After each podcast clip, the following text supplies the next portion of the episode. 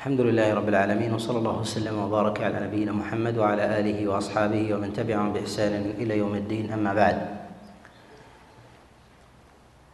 فتقدم معنا الكلام على مسألة الإضرار بالزوجة من قبل زوجها وذلك بطلاقه لها قبل انتهائها من من عدتها. وذلك ظاهر في قول الله جل وعلا وإذا طلقتم النساء فبلغن أجلهن. فلا تعضلوا فلا تعضلوهن. نهى الله عز وجل عن عضل عن عضل المرأة من وليها ونهى الله سبحانه وتعالى أيضا الزوج عن الإضرار بالزوجة. فلا تمسكوهن ضرارا. يعني ليس للزوج أن يبقي زوجته عنده إذا كان لا يريدها فيكون إمساكه لها إضرارا إضرارا بها. والخطاب في الآية السابقة توجه إلى الأزواج. وفي هذه الآية الخطاب توجه إلى توجه إلى الأولياء. وهذا باتفاق باتفاق العلماء.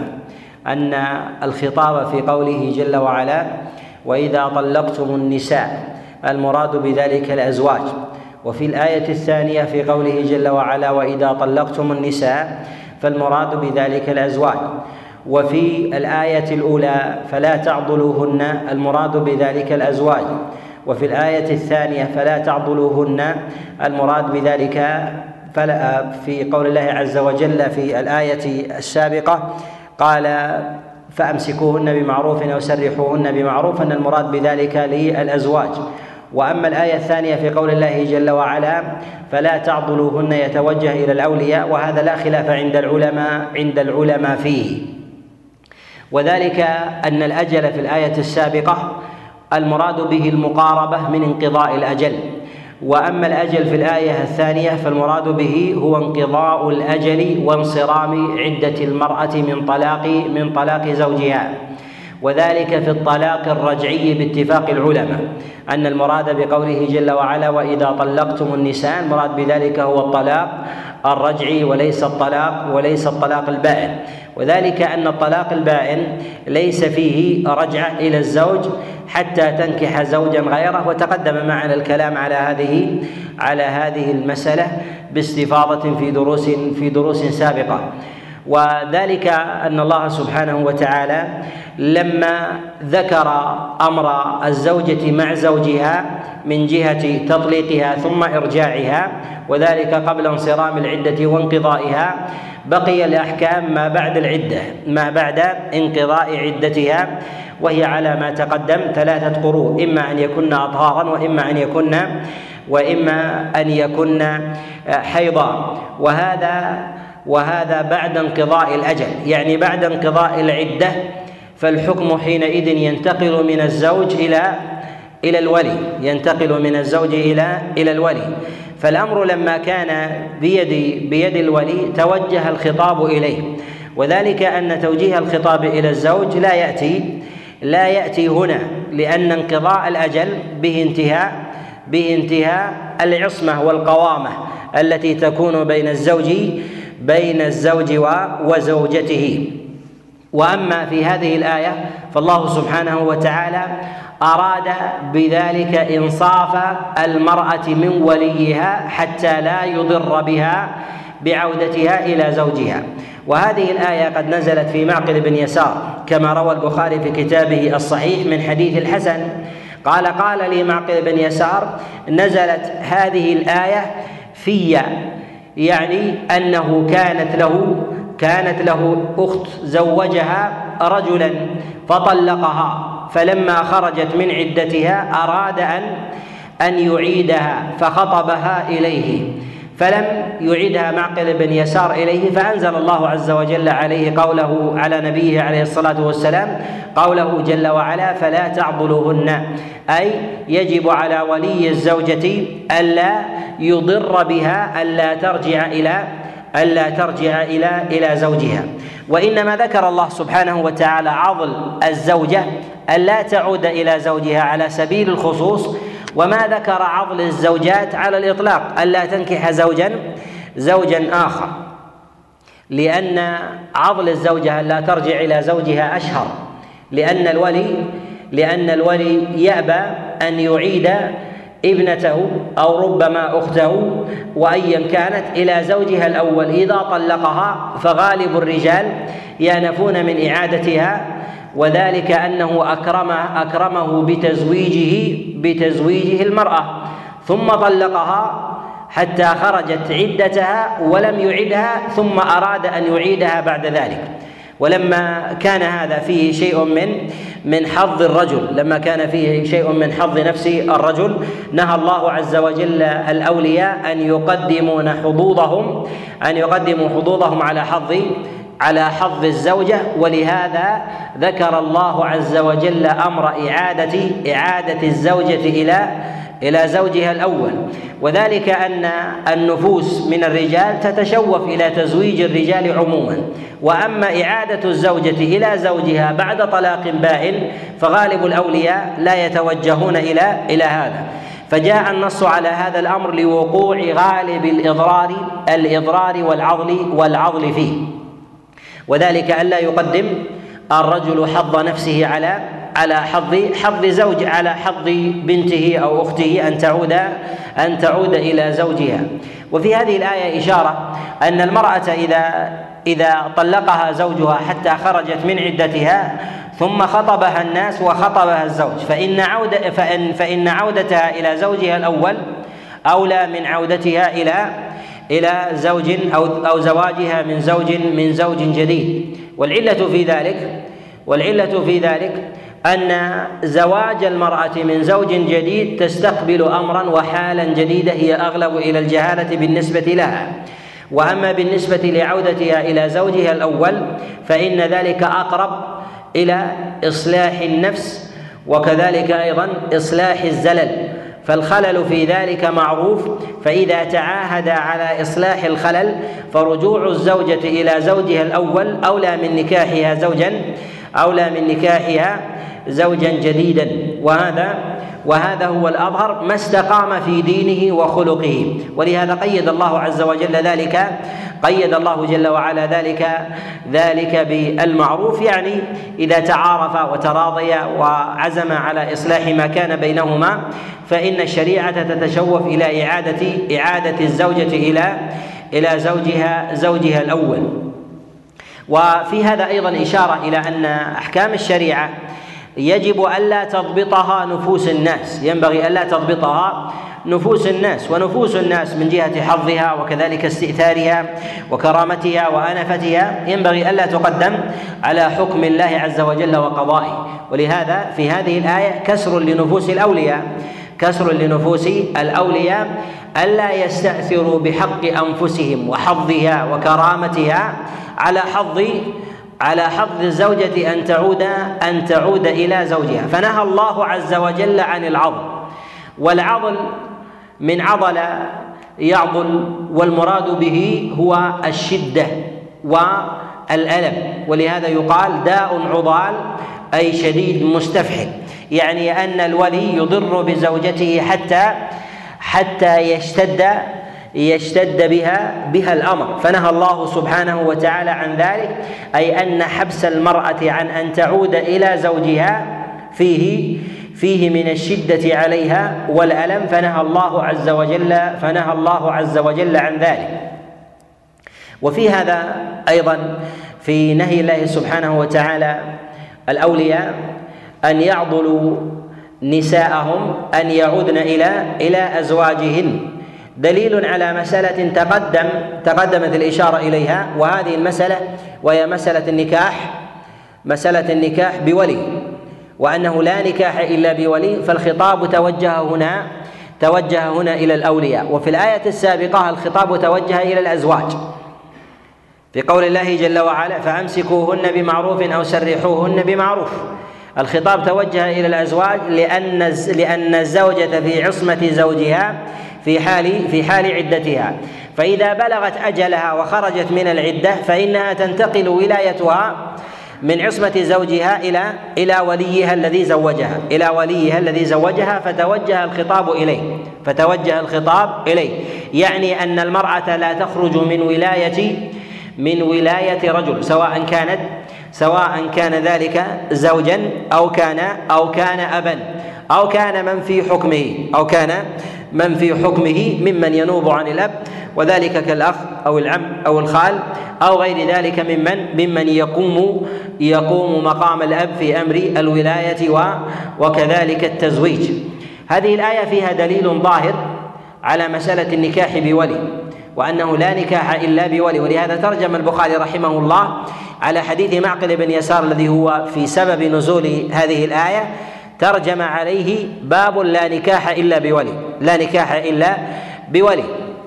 الشافعي رحمه الله في كتابه الأم يقول هذه الآية أبين آية في القرآن في أنه لا نكاح إلا إلا بولي. ونص على هذا كذلك أيضا ابن جرير الطبري رحمه الله في كتابه التفسير. قال وفي هذه الآية دلالة واضحة. في هذه الآية دلالة واضحة على أن لا نكاح إلا إلا بولي. وذلك وذلك ظاهر أن الله عز وجل وجه الخطاب على الولي ألا يعضلها يعني ألا ألا يمنعها يعني أن له ولاية ولكن الله عز وجل ضبطها ألا ينزل بها أذية. ولو لم يكن له ولاية لأمره الله عز وجل لا نهى الله نهاه الله عز وجل عن التدخل بأمر الزوجة كلها سواء كان في أمر زوجها الأول أو في غيرها من من امور من أمور النكاح. ولكن الله عز وجل أثبت أمر الولاية لأبيها ولكنه نهاه أن يعضلها أن تعود إلى أن تعود إلى إلى زوجها زوجها الأول. وأما ما يستدل به بعض الفقهاء. وذلك مما جاء في حديث عبد الله بن عباس في صحيح الإمام مسلم أن النبي صلى الله عليه وسلم قال الأيم أحق بنفسها من وليها. الأيم أحق بنفسها من من وليها والبكر تستأذن. وإن صمتت فإذنها صماتها. هذا الحديث وفي الصحيح من حديث عبد الله بن عباس وجاء أيضا في لفظ آخر من حديث من حديث عبد الله بن عباس أيضا في السنن وجاء أيضا في حديث أبي موسى الأشعري وغيره. هذه الآية في قول النبي صلى الله عليه وسلم الأيم أحق بنفسها من وليها. وجاء في لفظ في السنن الأيم أولى بنفسها من من وليها. يستدل البعض بعض أهل الرأي بهذه الآية بهذه بهذا الحديث على أنه ليس ليس لي ليس للولي أثر في في تزويج تزويج الثيب. فإذا أرادت أن تتزوج فإن لها لها ذلك إذا كانت إذا كانت ثيبا. وهذا وهذا القول خطأ معارض للأدلة. وسبب في ذلك المعارضة استفاضة الأدلة الظاهرة عن النبي عليه الصلاة والسلام وتقدم الإشارة معنا في قول الله جل وعلا ولا تنكحوا المشركين. وجه الخطاب في ذلك في ذلك للرجال. وأما بالنسبة للرجال إذا أرادوا أن يتزوجوا قال ولا تنكحوا. يعني أنتم بالنسبة للزوجة ما وجه الخطاب إلى النساء وإنما وجه الخطاب إلى أوليائهم في قوله جل وعلا ولا تنكحوا. كذلك أيضا في قول الله جل وعلا وأنكحوا الأيام. توجه الخطاب إلى الرجال. فدلت الأدلة المستفيضة في ذلك أن أمر التزويج إنما يكون إنما يكون للاولياء ولا يكون ولا يكون للثيب بنفسه ثم أيضا أن حديث عبد الله بن عباس عليه رضوان الله هذا فيه دليل على الولاية. فالنبي عليه الصلاة والسلام اثبتها ولهذا يقول النبي عليه الصلاة والسلام الأيم أحق بنفسها من وليها. فهو اثبت أثبت الولي وأثبت الحق. ولكن ثمة حق فاضل وثمة حق مفضول. والحق الفاضل للثيب والحق المفضول لي لوليها. ما هو الحق الفاضل في ذلك والحق المفضول؟ الحق الفاضل في القبول أو الرفض. في القبول أو الرفض. فلا يجوز للولي أن يزوج الثيب إلا إلا بإذنها. إلا بإذنها. وصماتها ليس ليس اذنا اذنا منها. ليس اذنا منها. بل يجب أن أن تقبل أو أو ترفض أو ترفض النكاح ولهذا قال النبي عليه الصلاة والسلام الأيم أو الثيب أحق بنفسها من وليها يعني في هذا الباب وأما. وأما الولي فهو الذي يمضي فهو الذي يمضي النكاح يمضي النكاح أو يبقيه يمضي النكاح أو يبقيه بحسب ما تريده تريده البنت السيب وأما بالنسبة للبكر فقال النبي صلى الله عليه وسلم قال والبكر تستأذن. والبكر تستأذن وإذنها صماتها. إذا الحديث إنما ورد في أمر الولاية أو ورد في أمر الإذن ورد في أمر الإذن. فالثيب والبكر يتفقان في أمر الولي ويختلفان في صفة الإذن. ويختلفان في صفة الإذن فجاء الحديث لا في أمر الولاية وإنما جاء في أمر وإنما جاء في أمر الإذن.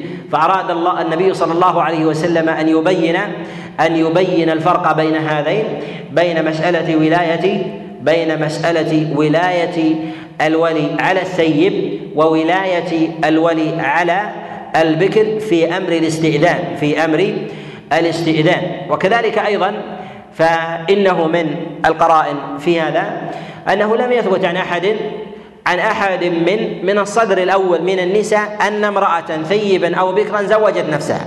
أن امرأة ثيبا أو بكرا زوجت نفسها ولا يعرف هذا إلا في المرأة التي التي وهبت نفسها للنبي وهبت نفسها للنبي إن أراد النبي أن يستنكحها خالصة لك من دون المؤمنين فجعلها الله عز وجل خالصة له.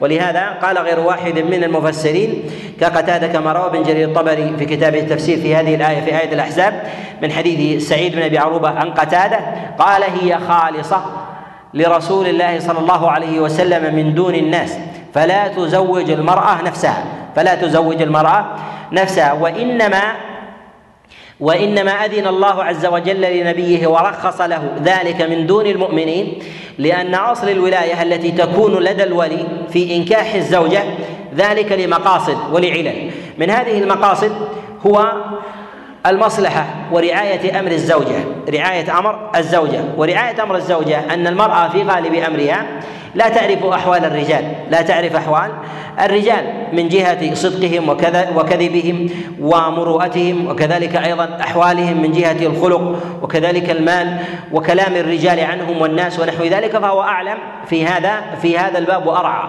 فالمراد بذلك هو مصلحة الزوجة. ومن المصالح الشرعية أيضا في أمر في أمر الولاية هو دفع الشبهة والتهمة. دفع الشبهة والتهمة عن أمر السفاح والنكاح. عن أمر السفاح والنكاح فإذا كانت المرأة تزوج نفسها فالفرق بين تزويج المرأة لنفسها برضاها عن الزواج الذي يكون بعقد بين المتراضيين بين المتراضيين والزنا الذي يكون بين رضا الطرفين. يكون في ذلك تواطؤ فأرادت الشريعة أن تحفظ هذا الأمر من دخل النفس ودواخلها وكذلك أيضا وشهوة النفس وتوطين الشيطان لأمثال هذا بشيء من من ظواهر ظواهر رخص الشريعة في ذلك. فأرادت الشريعة إدخال الولي في هذا الباب دفعا دفعا للتهمة وكذلك أيضا للشر الذي يكون بين بينهما. كذلك أيضا فيه صيانة للعرض والصيانة أيضا للذرية والولد وغير ذلك. وهذا وهذا أمر وهذا أمر ظاهر. وهذه المقاصد منتفية في حق رسول الله صلى الله عليه وسلم. منتفية في حق النبي صلى الله عليه وسلم. وذلك ألا مصلحة ترجى لامرأة أعظم من رسول الله صلى الله عليه وسلم. ولا تهمة ولا مفسدة في ذات رسول الله صلى الله عليه وسلم. فهو أكرم الخلق وأكملهم عليه الصلاة والسلام خلقا خلقا ومروءة وأدبا وهو سيد ولد آدم عليه الصلاة والسلام. و أعلى الخلق الخلق في ذلك. فإذا أراد الولي أن ينظر في أحد فلن يجد فلن يجد في مثل رسول الله صلى الله عليه وسلم آه، مبتغى لموليته. ولهذا كان ذلك خاصا في رسول الله صلى الله عليه وسلم من دون المؤمنين وهذا استثناء له عليه الصلاة والسلام. وهذه الآية أيضا في آية الأحزاب دليل على إثبات إثبات الولاية في أمر نكاح والا نكاح إلا وألا نكاح الا إلا بولي. ويستثنى في أمر البكر من جهة تزويجها باستئذانها إذا كانت صغيرة. إذا كانت إذا كانت صغيرة. فإذا كانت صغيرة فله أن يزوجها ما قامت المصلحة في ذلك من غير أن يستأذنها. كما زوج كما زوج جماعة من من السلف من الصحابة من غير من غير أن يستأذنوهم. من غير أن يستأذنهم. وأما بالنسبة للبكر فثمة نوع من الأبكار يلحقن بالثيب بالأمر من جهة من جهة الاستئذان وهي البكر اليتيمة وهي البكر اليتيمة فالبكر اليتيمة تلحق بالثيب البكر اليتيمة تلحق بالثيب وذلك أن النبي صلى الله عليه وسلم فأن النبي صلى الله عليه وسلم قال فإن أبت فلا يجوز له ذلك. يعني أن يزوجها أحد بخلاف بخلاف البنت التي تكون منه فإنه له أن يزوجها ما قامت المصلحة المصلحة في ذلك على خلاف عند العلماء في هذه المسألة. فالصغيرة فعامة العلماء والسلف على أنه يزوجها أن الرجل يزوجها من غير من غير أن يستأذنه. وأما بالنسبة للبكر إذا أراد أن يزوجها وأبت وأبت فهل له أن يزوجها إذا قامت المصلحة فيما يراه.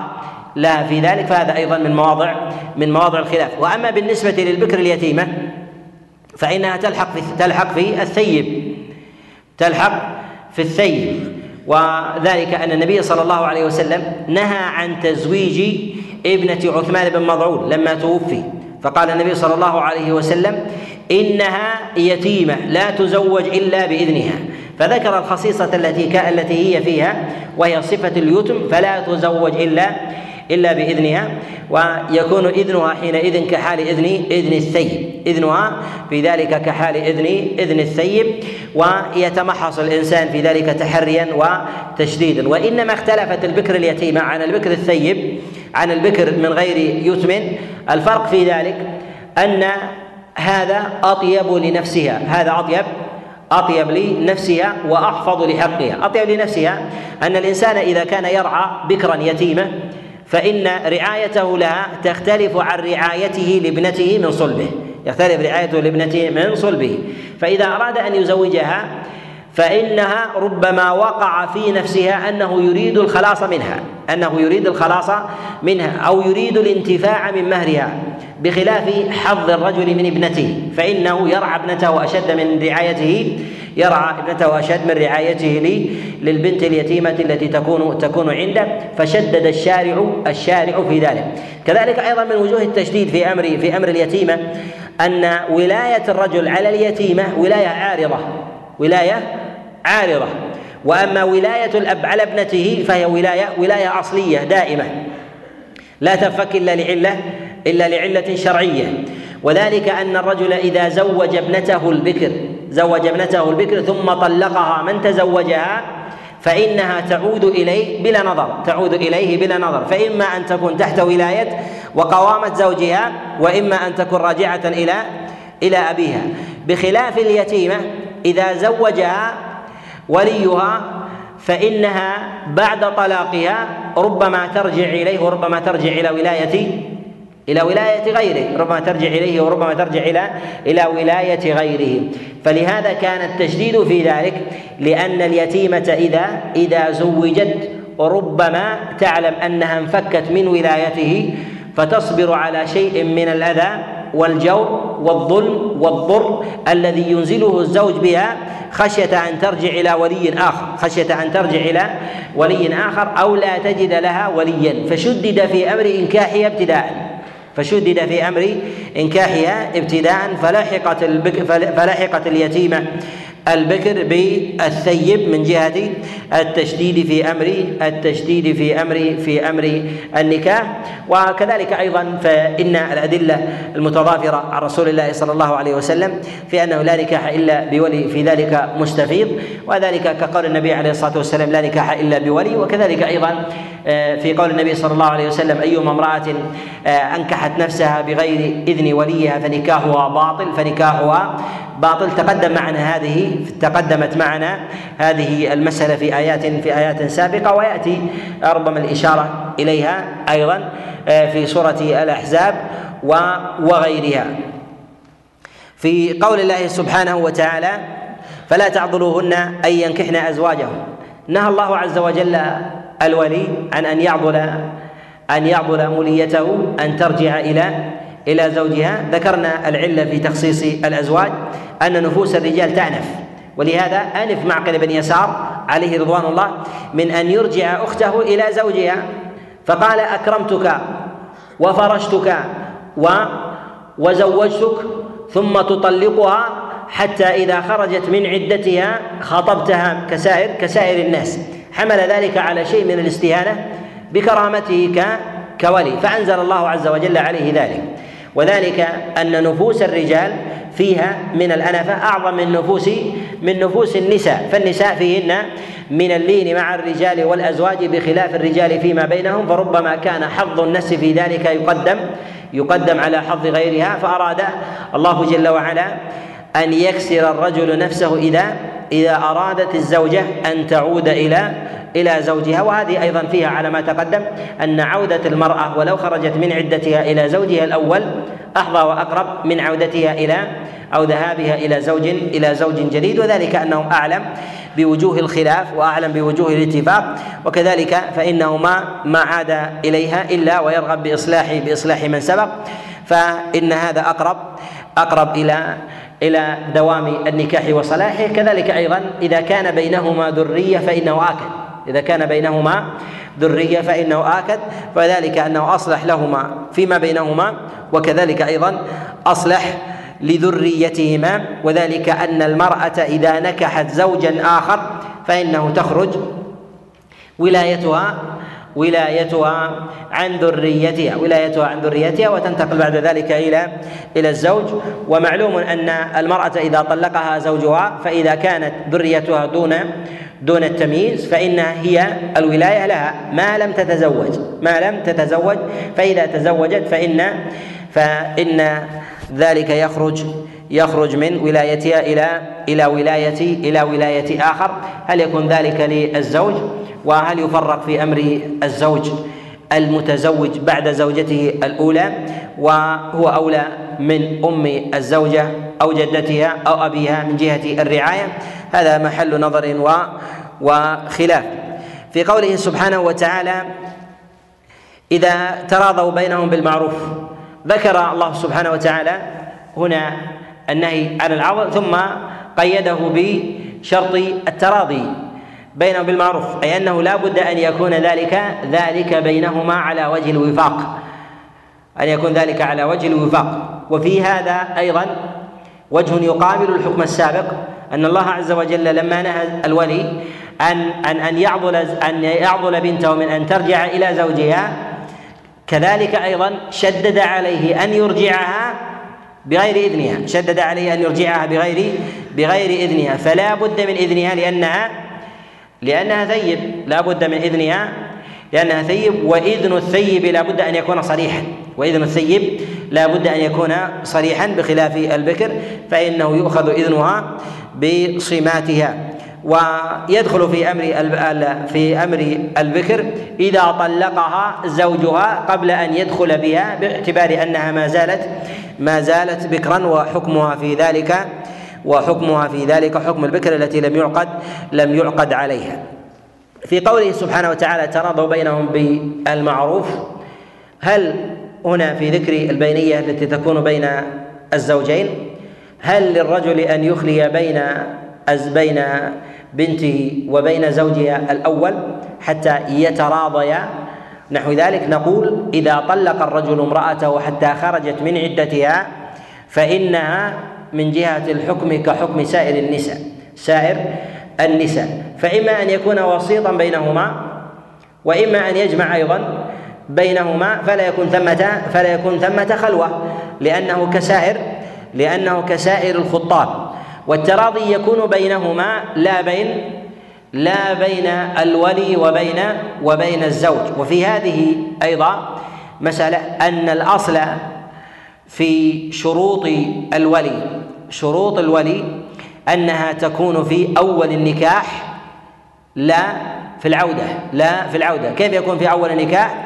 أول النكاح لأن البكر لا تعلم ولا تدبر أمرها بخلاف المرأة الثيب إذا نكحت إذا نكحت ثم طلقها زوجها ثم أراد أن يرجعها على الولي ألا يشترط في ذلك شرطا يعيق عود يعيق عودة الزوجين إلى إلى بعضهما عودة الزوجين إلى إلى بعضهما ولهذا في هذه الآية ذكر الله عز وجل أمر التراضي بين أمر التراضي بين بين الزوجين وما ذكر أمر التراضي بين الولي وبين وبين الزوج وما ذكر أيضا في ذلك قيدا. والتراضي بذلك بالمعروف أن يكون ذلك امرا معروفا مشهورا لا أن يكون سرا لا أن يكون سرا فكما اشتهر أمر الطلاق يشتهر أمر أمر النكاح والمراد بالمعروف هنا. قال بعض المفسرين المراد بذلك هو هو الإشهاد هو الإشهاد أن يتم عودة النكاح بعد ذلك بالشهود والشهود أيضا هي آه، محل محل اتفاق عند عند السلف ثمة خلاف عند بعض الفقهاء في من آه، في من بعدهم ولها موضع يأتي الكلام عليه بإذن الله بإذن الله تعالى. وإذا اشترط الولي شرطا على الزوج فهل يجب عليه الوفاء في ذلك أم لا؟ الولي إذا اشترط على موليته على الزوج موليته هل يجب عليه الوفاء في ذلك أم لا؟ هذا موضع موضع خلاف. جاء الامام أحمد عليه رحمة الله القول بوجوب بوجوب الوفاء بشرط الولي ولو نقضته الزوجة بعد ذلك ولو أسقطته الزوجة بعد ذلك. ومن العلماء من يقول بأن بأنه ليس للولي شرط لازم على الدوام فإذا أسقطته الزوجة فإنه ساقط وجاء عن بعض السلف ذلك عن سعد بن أبي وقاص عليه رضوان الله تعالى الإلزام أن الأمر أن الأمر ملزم. أن الأمر ملزم وهو وهو باق وليس للزوجة أيضا أن تنقضه. وفي قول الله سبحانه وتعالى ذلك يوعظ به من كان منكم يؤمن بالله واليوم الآخر. ذكر الله عز وجل هنا موعظة وهي متوجهة إلى الأولياء. تخويفا وتذكيرا بالله عز وجل من أن ينزل من أن ينزل الرجل آه، أذية أو ضررا آه، في آه، ابنته أو أخته أو موليته عموما وذلك بمنعها أو عضلها. وهذا التشديد في ذلك فيه ترهيب ترهيب للنفوس التي ربما على ما تقدم تقدم حظها على حظ على حظ الزوجة التي تريد العودة إلى إلى زوجها. والله سبحانه وتعالى يعلم ما لا يعلمه ما لا يعلمه الإنسان. من جهة استقامة الأمر والله عز وجل حكيم قدير جل وعلا يقدر ويحكم ويفصل سبحانه وتعالى في حدوده وشرائعه جل وعلا فيما يصلح فيما يصلح العباد فيما يصلح العباد. ولهذا لما ذكر الله عز وجل ذلك لما فيه من شدة على نفوس الرجال لما فيه من شدة على نفوس الرجال. ولهذا قد جاء في حديث معقل بن يسار عليه رضوان الله أنه أقسم الا ترجع أخته إلى زوجها. أقسم الا ترجع أخته إلى زوجها.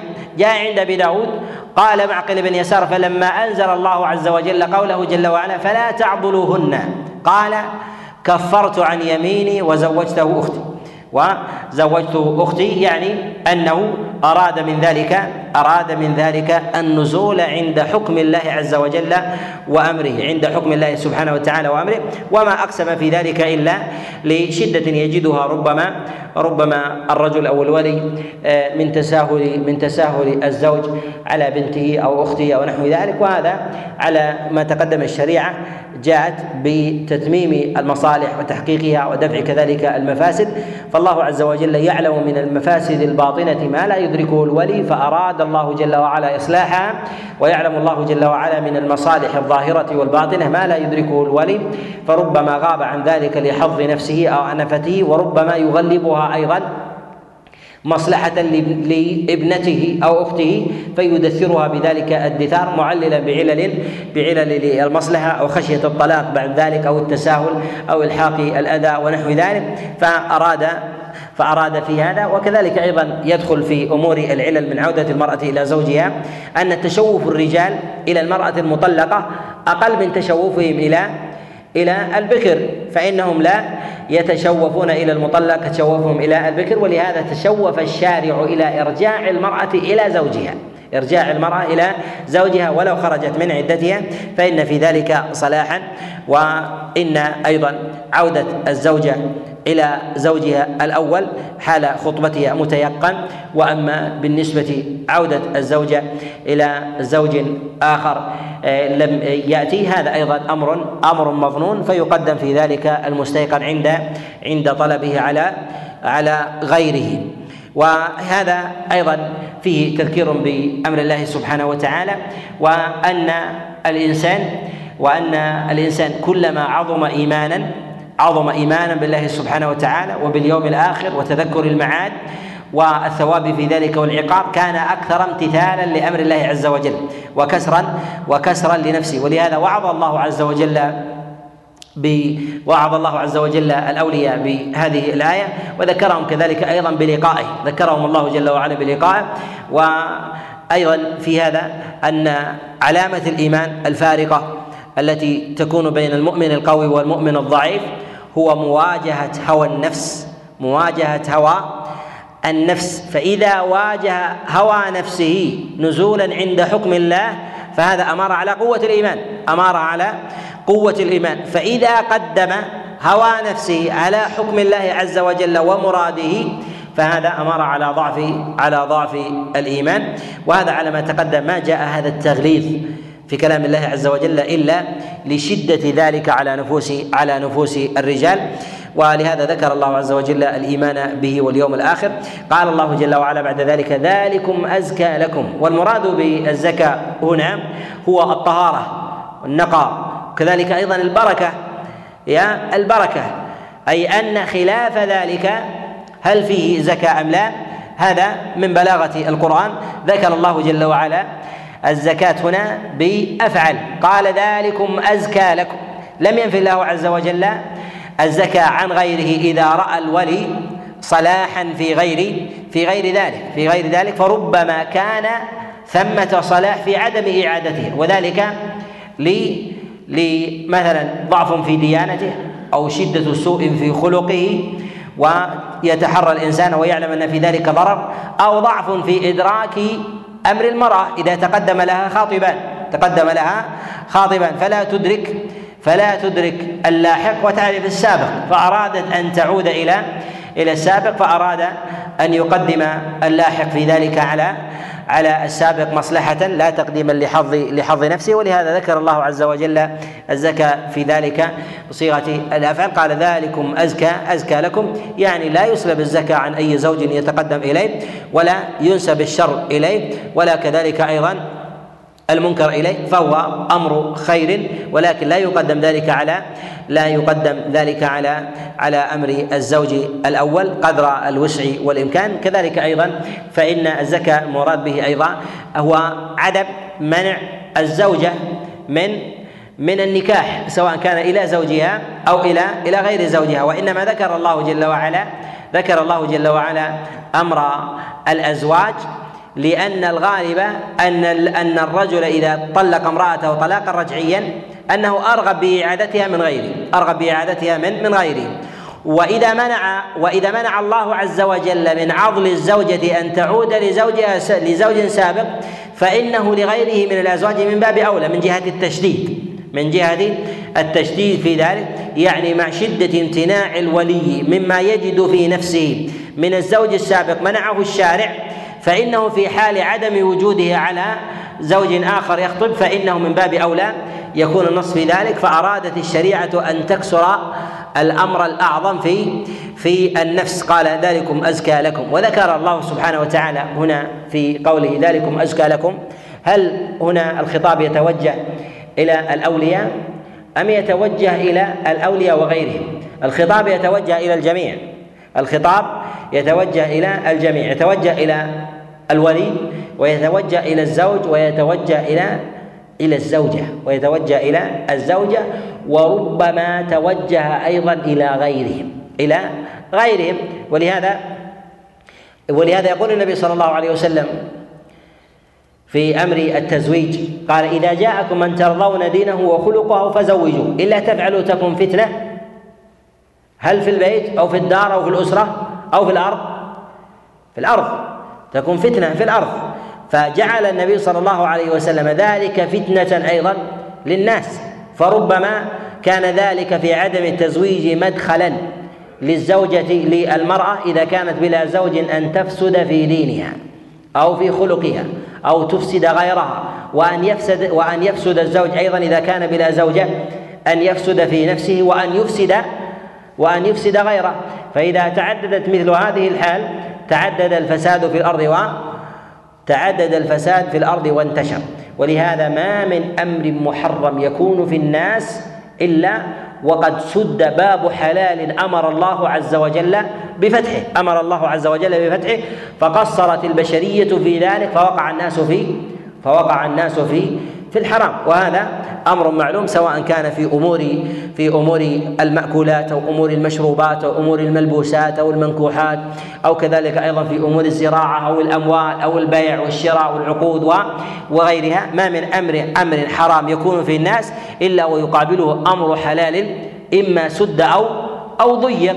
فأمر الله عز وجل بذلك. ولهذا نقول إن الخطاب في قوله جل وعلا ذلكم أزكى لكم وأطهر أن الأمر في ذلك يتوجه إلى الجميع يتوجه إلى الولي والزوج والزوجة وكذلك أيضا من من كان حولهم إلا أنه في الزوجين أولى وفي الزوج وفي الولي ثم من كان حولهم من من الناس. قال والله يعلم وأنتم لا تعلمون. في هذا أيضا إشارة وحكمة بليغة أن العلل التي يربط الله عز وجل فيها مثل هذه الأحكام لا يدركها الإنسان ببصيرة عابرة.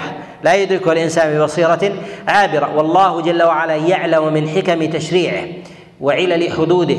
ما لا يدركه الإنسان ولهذا نجد أن الله سبحانه وتعالى حينما يذكر أمور النساء صلة الرجال بالنساء وكذلك أيضا في أمور النكاح والتزويج والعودة يكل الله عز وجل ذلك إلى علمه وحكمته. يكل الله عز وجل إلى ذلك إلى إلى علمه وحكمته.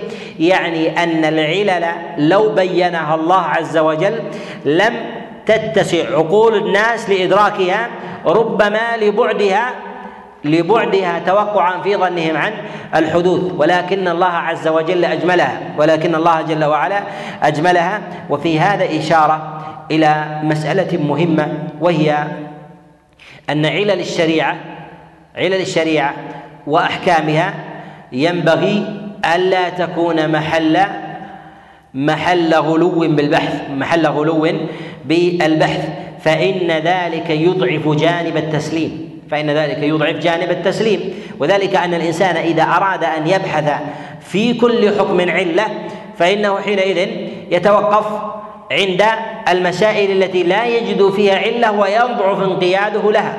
يضعف انقياده له ولهذا الصحابة عليهم رضوان الله إنما بلغوا ما بلغوا من مرتبة العلو في الإيمان وبلغ أبو بكر مرتبة الصديقية لأنه لما تيقن بصدق الرسالة رسالة النبي صلى الله عليه وسلم عن ربه سلم بما يأتي به علم العلة أو لم أو لم يعلمها علم العلة أو لم يعلمها. وقد توسع في هذا الباب كثير من الفقهاء والأصوليين في هذا توسع كثير من الفقهاء وكثير من الأصوليين في هذا في هذا الباب بالبحث عن العلل والتوسع في ذلك والتوسع في علل لم ينص عليها الشارع وأوغلوا في ذلك وبعد إيغالهم في هذا أوجدوا نصوص ليست علل ليست منصوصة مستنبطة ثم قاسوا على هذه على هذه العلل قاسوا على هذه العلل المستنبطة ثم بعد ذلك أصبح ذلك القياس ضعيفا فإذا يكتشفون ذلك بعد جيل أو يكتشفون ذلك بعد جيل أو جيلين وهذا يظهر في كل علة مبحوثة لا ليست مستنبطة يظهر ضعفها ولو بعد ولو بعد جيل. ولهذا نجد مثلا في مسألة النهي عن آه، الأكل في آنية الذهب والفضة ولبس الرجال لها. بعض الفقهاء يعلل في علة يقول إن الشارع إنما نهى عن ذلك. هو حاجة الناس إلى النقدين. حاجة الناس إلى النقدين فنهى الشارع عن ذلك. نهى الشارع عن ذلك. وهذه العلة في الشريعة ليست منصوصة بتمامها. ووجب على الناس التسليم. فإذا أخذنا هذه العلة وثبتناها كما كما يشير إلى هذا بعض الفقهاء من الشافعية والمالكية فإن العلة إذا كانت لديهم مقام النص فعليهم بعد استغناء الناس عن النقدين من الذهب والفضة كما في زماننا من جهة الورق فأن تضعف تلك العلة ويجوز للإنسان أن يأكل في آنية الذهب والفضة وكذلك أيضا للرجال أن أن يلبسوا حلي الذهب والفضة وذلك لانتفاء العلة. انتفاء العلة نعم توسع في هذا. ألف. آه، حكيم الترمذي رسالة في في العلل في العلل وليس العلل في الحديث ولكن في علل. في علل الأحكام في علل الأحكام. توسع في هذا توسعا كثيرا في أمور العبادات فجاء في أمر العبادة حتى العلة في وضع الأصابع في الصلاة وضعها في الصدر ما هو العلة والركوع ما هي العلة منه واعتدال الظهر وغير ذلك. مبالغات آه، طويلة آه، جدا وعريضة.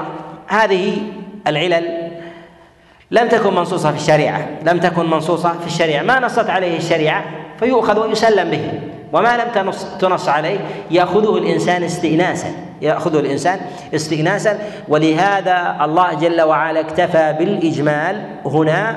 ذلكم أزكى لكم وأطهر. ذلكم أزكى لكم وأطهر. والله يعلم وأنتم وأنتم لا تعلمون. يعني مهما بحث الإنسان من علل لن يدركها ولو أدركها لاستنكرها. لو أدركها لاستنكرها لأن الله عز وجل يقلب الأحوال ويغيرها وربما تنقلب الحال من حال إلى حال ولا يدرك الإنسان أن هذه يمكن أن تكون بمثل بمثل بمثل هذا. فالذي جعل جعل شجر الحنظل مع مرارته إذا تناولته البهيمة خرج لبنا صافيا لحكمة وقدرة إلهية فالله جل وعلا يخرج من الأعمال آثارا لا تخطر في بال الإنسان لا تخطر في بال الإنسان ولهذا أمر الله عز وجل الإنسان بالتسليم بين له الحكم وبين له الأثر الذي عليه هو الزكاة والطهارة. أما العلة فتوقف لأنك لا تدرك مثل هذه هذه الأمور. وربما كان الإضمار للعلة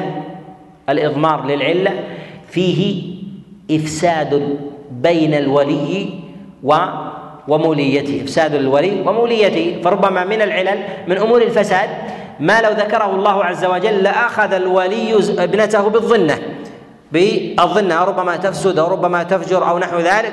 فجاء الله عز وجل بهذا بهذا الإجمال الذي يشمل جميع المصالح الشرعية ويدفع في ذلك المفاسد وكفى بذلك غاية وحكمة. ونفي العلم هنا والله يعلم وأنتم لا تعلمون أي أن العلة الموجودة في هذا الحكم لا تدركونها ولا يمكن أن تدركوها ولو ولو توسع الإنسان وأدام النظر و وكذلك أيضا التأمل لن يصل إلى ما وصل إلى إلى لن يصل إلى ما بينه الله سبحانه وتعالى وما يعلمه الله جل وعلا من أحوال وتقلبات. أسأل الله سبحانه وتعالى لي ولكم التوفيق والسداد والإعانة ونرجي الكلام على آية الرضاع لوجود مسائل كثيرة متعلقة فيها. أسأل الله عز وجل لي ولكم التوفيق والإعانة. إنه لذلك والقادر عليه. وصلى الله وسلم وبارك على نبينا محمد.